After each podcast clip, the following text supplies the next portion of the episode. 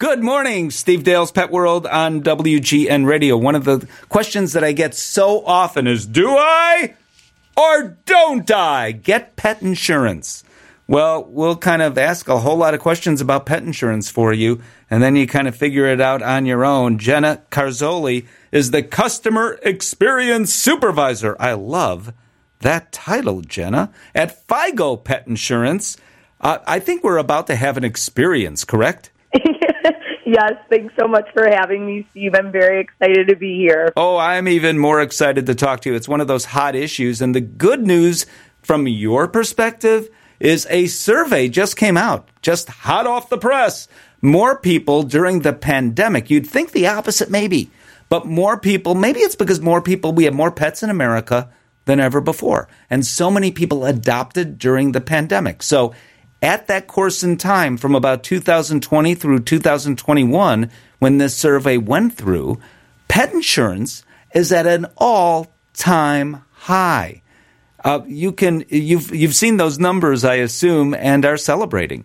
Yeah, absolutely. You know, here at FIGO, we believe that no pet parent should ever have to choose between the life and health of their pet and their financial well being. And having so many people home all day with the pandemic you know, they definitely were looking to get that furry friend to spend some time with. Um, and so, yeah, we, we absolutely did see, um, you know, a lot of people purchasing policies for their new um, adopted pets during, you know, the height of that pandemic, for sure. I've been doing these interviews for, you know, years and years and years. And when I first started talking about pet insurance for years and years, people said, a pet insurance, pet what? That people greatly did not know that pet insurance existed. But today, I believe increasingly, most pet parents know that it exists, but may not know exactly what it is, what it covers, and overall, it's gotten confusing because FIGO pet insurance is now in a very crowded field. I remember, uh, no way you will know what I'm talking about. A gentleman, I can't even believe I'm, but he deserves credit, Dr. Jack Stephens. And I don't even remember the name of the initial company. It turned it transformed into Pets Best Insurance, I think, or something like that. But he was the guy, a veterinarian who said, let's insure our pets. And it was for the exact reason that you mentioned to avoid economic euthanasia. Euthanizing an animal only because you could no longer afford to treat, but if you could, that animal would live. You know, so he said, we have to stop this. And he created the notion of pet insurance. It was one person that came up with that idea. And obviously, it was within my lifetime, but it was a few decades ago. Today, because pet insurance does so very well, for example, in Europe. Uh, I mean, most people have pet insurance in many countries. However, in the United States, it's just now beginning to catch on. So let me back up a step or two or three. What does pet insurance generally cover? Yeah, you know, Steve, I think that's a great question. We've definitely seen a ton of growth here in the U.S. over the last you know, five years, I know for sure with pet insurance just growing and expanding um, and how important it's definitely become. I mean, we get, right, health insurance and life insurance for ourselves. Doesn't it make sense to get pet insurance for one of our most important family members, our pets, right? Um, and so here at FIGO, we focus our coverage on new accidents, illnesses, and injuries, right? So things you can't expect, like an ear infection, allergies, or even overnight hospitalization because your pet decided to eat a sock overnight. Those different things can be covered under our policy. Um, FIGO's policies are also super customizable. What that means is that you can choose from three different annual benefit limits.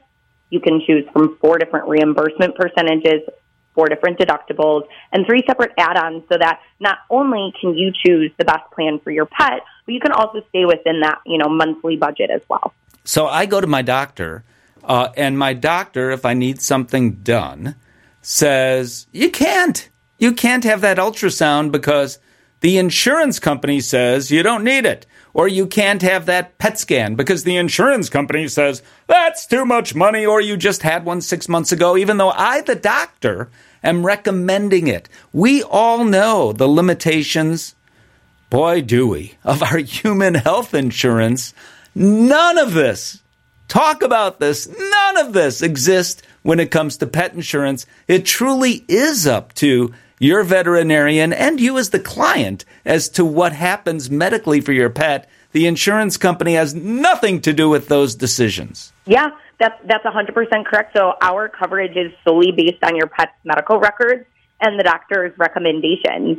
So even if your you know your pet suffers from diabetes, right, and they want to run a, a blood sugar test, and six weeks later the doctor recommends another blood sugar test, right? Both of those could still be eligible for coverage because that veterinarian is deeming it medically necessary. So, unlike our own human, I want to make a point of this because I think it's really important because people are so accustomed to decisions, medical decisions being made by insurance companies, not by medical professionals. In this instance, when it comes to our pets, it's kind of the way it should be, in my opinion. The medical experts, with you participating as a pet parent, make the decision about what is right or wrong to do, period. End of story, correct? Yes, that is correct. We our coverage is solely based on the medical records and doctor's notes. And you know, you also bring up a good point, right? There's a lot of people out there who assume pet insurance is just like health insurance, right? And another big difference is you know, you don't go when you have pet insurance, you don't have an insurance card that you can just show to the vet and pay a copay, right? Pet insurance works on a reimbursement model. So you actually pay that vet up front and then submit that paid itemized invoice with those medical records as a claim for reimbursement. So not only is it that we also we always follow the medical experts' recommendations, but we also work on a reimbursement basis, and those are probably the two biggest differences between our human health insurance and pet insurance. And those are very positive differences. But actually, I have a third for you. If the veterinarian says, you know what, I can't handle those teeth, they look that bad, or you need, or your pet needs, not you, your pet needs, uh, fill in the blank for a dental. A veterinary dentist, that's a specialty, by the way, in veterinary de- uh, medicine. Or, or I can't do that knee surgery for whatever reason. You really need to see an orthopedist to do that. Again, a veterinary specialist, in this case, in internal medicine. The specialist, if there is one recommended or needed, again, it's not approved by the insurance company. It is taken care of by the insurance company based on veterinary recommendation. Am I correct? You are correct. So if you go in and obviously we hope this that this never happens, but the most common one I see is your pet gets diagnosed with cancer and the veterinarian recommends an oncologist, a specialist that you have to go see. That oncologist can be covered under our policy as well as any diagnostics, medications, testing that that oncologist, that cancer specialist recommends. Because again, it goes back to our coverage is solely based off of what those doctors those doctors' recommendations are and what's deemed medically necessary by that specialist. You know, for cancer, is that a separate rider? Cancer is so common. Yeah, cancer is so common. Cancer is just covered under our base policy. And so I was just saying, you know, with that's probably one of the more most common ones that I see are recommended to a specialist is cancer. Like, but also, like you said, I mean, if your dog needs a crown or a root canal and they need to see, you know, mm-hmm. a veterinarian that specializes in dental care, all of those specialist, you know, visits and those treatments and diagnostics that they recommend can be covered under our policy. And what I love is I first of all, FIGO covers cancer under their basic umbrella. That's incredible because not all pet insurance companies do. So congratulations for doing that. But what I love and I will tell you the story of how this happened is how you cover one specialty that I care a special amount about.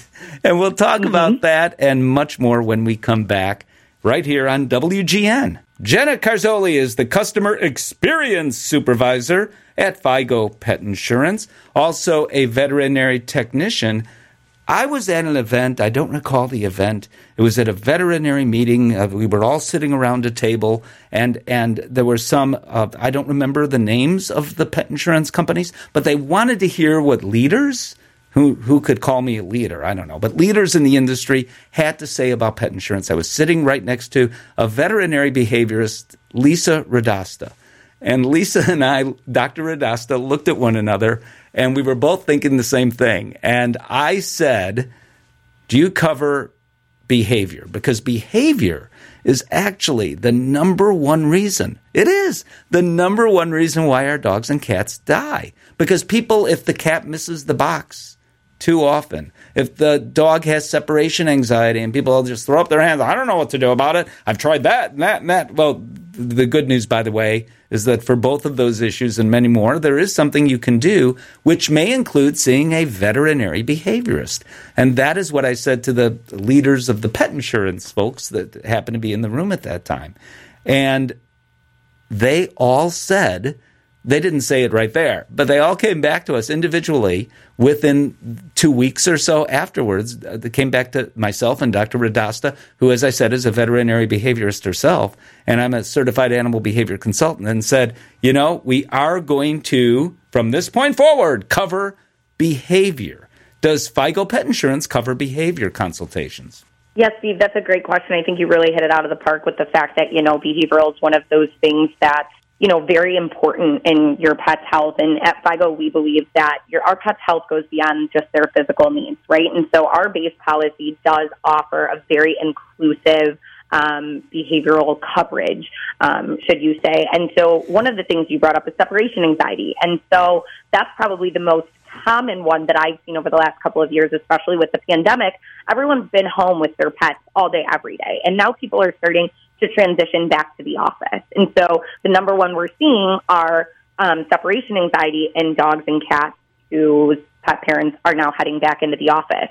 And so um, behavioral specialist visits by a licensed veterinarian, those consultations can be covered under our policy.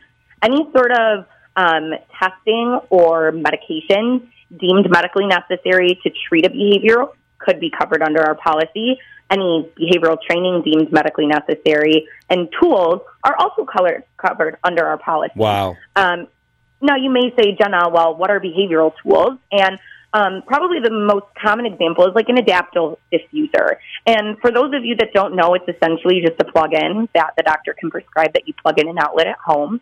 And it actually releases a pheromone into your house that actually helps relieve that separation anxiety in the pets that are staying in that home. Um, and so FIGO's behavioral coverage is very extensive and inclusive, um, which is something I love and I think really sets us apart from, from you know, other insurance companies on the market. I, of course, love that. That's music to my ears. Uh, and yeah. just, just to be clear, you said extensive, not expensive, correct? Correct. Extensive. You okay. are correct. Yes, yes. So I, I want to talk about economic euthanasia. Uh, we began the conversation mentioning that. Uh, it makes me so sad, though I comprehend, I understand. You know, that some people just simply. So here's an example your 16 year old dog is diagnosed with something. You know, it, it doesn't matter what it is, just something. And that something is going to cost you $5,000. But it's 5000 that you don't have. And and here's the other note. You know, uh, people complain that veterinary medicine has gotten too expensive, and I understand what you're saying. For the same exact, so let me be more specific. So let's say it's uh, cancer, and for the same exact cancer treatment. So let's say that five thousand dollars might be about right for a surgery, for some drugs, uh, and and treatment afterwards, maybe chemotherapy. Five six thousand dollars. That might be the range for a, a dog for humans mm-hmm. with the same kind of cancer, with the same kind of medical training involved, and identical medication, the uh, the cost could be certainly at six figures, and it could be three hundred thousand. It could be eight hundred thousand dollars because surgery itself in a hospital can be three hundred thousand dollars or much more than that. So, I would argue veterinary medicine is a bargain. But if you don't have that five thousand dollars, you just don't have it. And there are millions of people who love their animals in America who just don't have it. And I think that's where pet insurance can fill an important void. Yeah, I mean, I absolutely agree. You know, kind of going back to that, you know, we believe that no pet parent should ever have to choose between the life and health of their pet and their financial well being. You know, working as a veterinarian technician for so many years, you know, is kind of what drove me to join pet insurance because I did see those emergencies that come up unexpectedly that these pet parents didn't plan for, right? Because it can be really hard when you adopt an eight week old puppy or an eight week old kitten. It's hard to visualize what's going to happen when they're four or five.